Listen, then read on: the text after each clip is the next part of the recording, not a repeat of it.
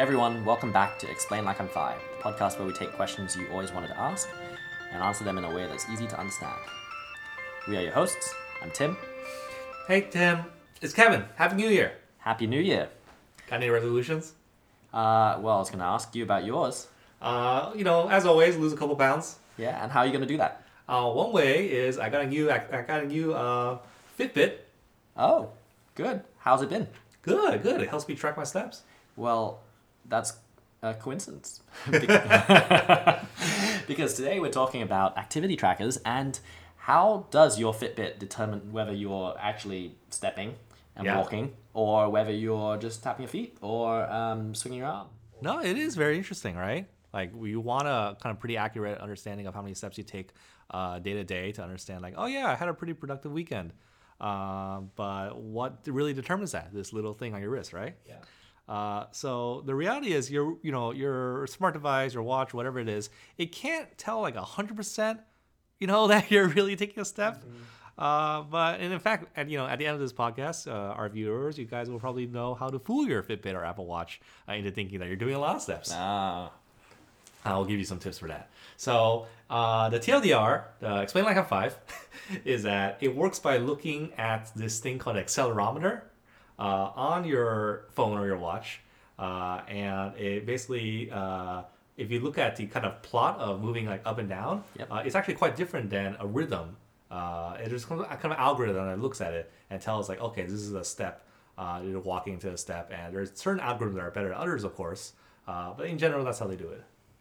so what's the point then if it doesn't know for sure? Uh, they are directionally correct. You know, in general, step counters can be highly inaccurate in terms of varies between individuals, uh, but they're okay per individual.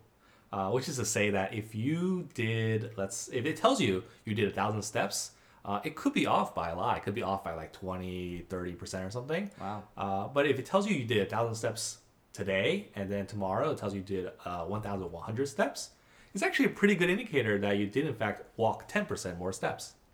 Does it use the GPS to calibrate at all? Generally, no. Um, although some of the newer stuff might.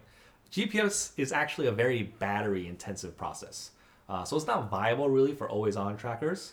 Uh, GPS is also kind of useless indoors where a fair bit of stepping happens.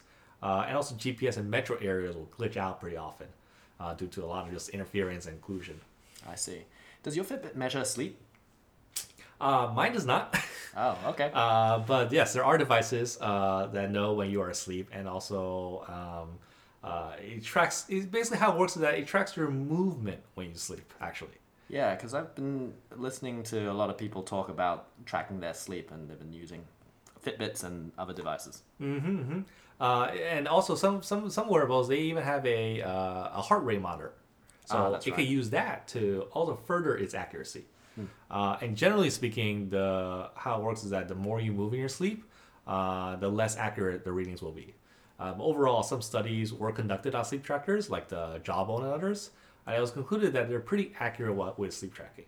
But uh, no matter what your sleep tracker says, it cannot accurately tell you about like things like REM or deep sleep or your sleep stages. Uh, for this, you really need sophisticated equipment like an eye tracker or something to read your brain waves. Uh, they try to do as accurate job as they can with the movement and heart rate, uh, but it's just it's okay. I, I am pretty interested in the, in the REM sleep and the light sleep versus deep sleep.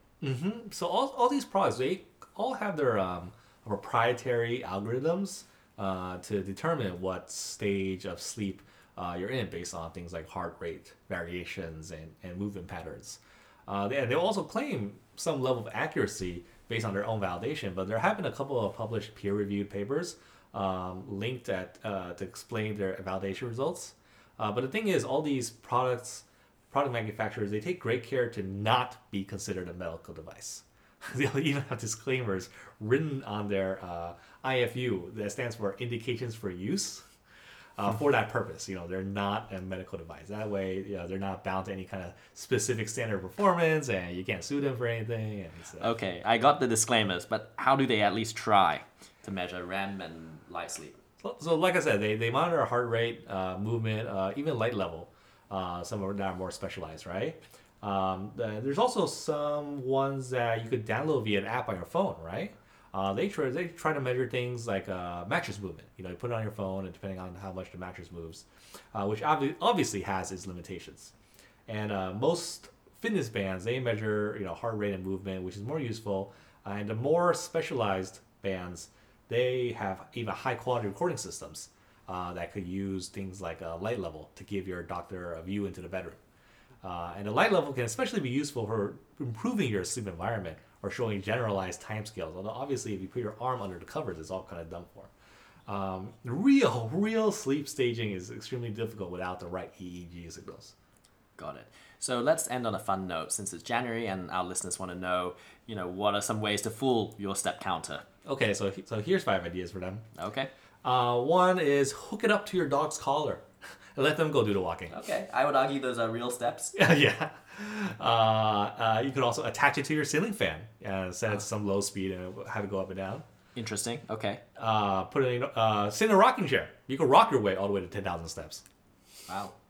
Uh, you can also, uh, your Fitbit you can tie to a string about arms length swinging around. Oh, I see. Like just a pendulum. Yep. Okay. So what's the last one?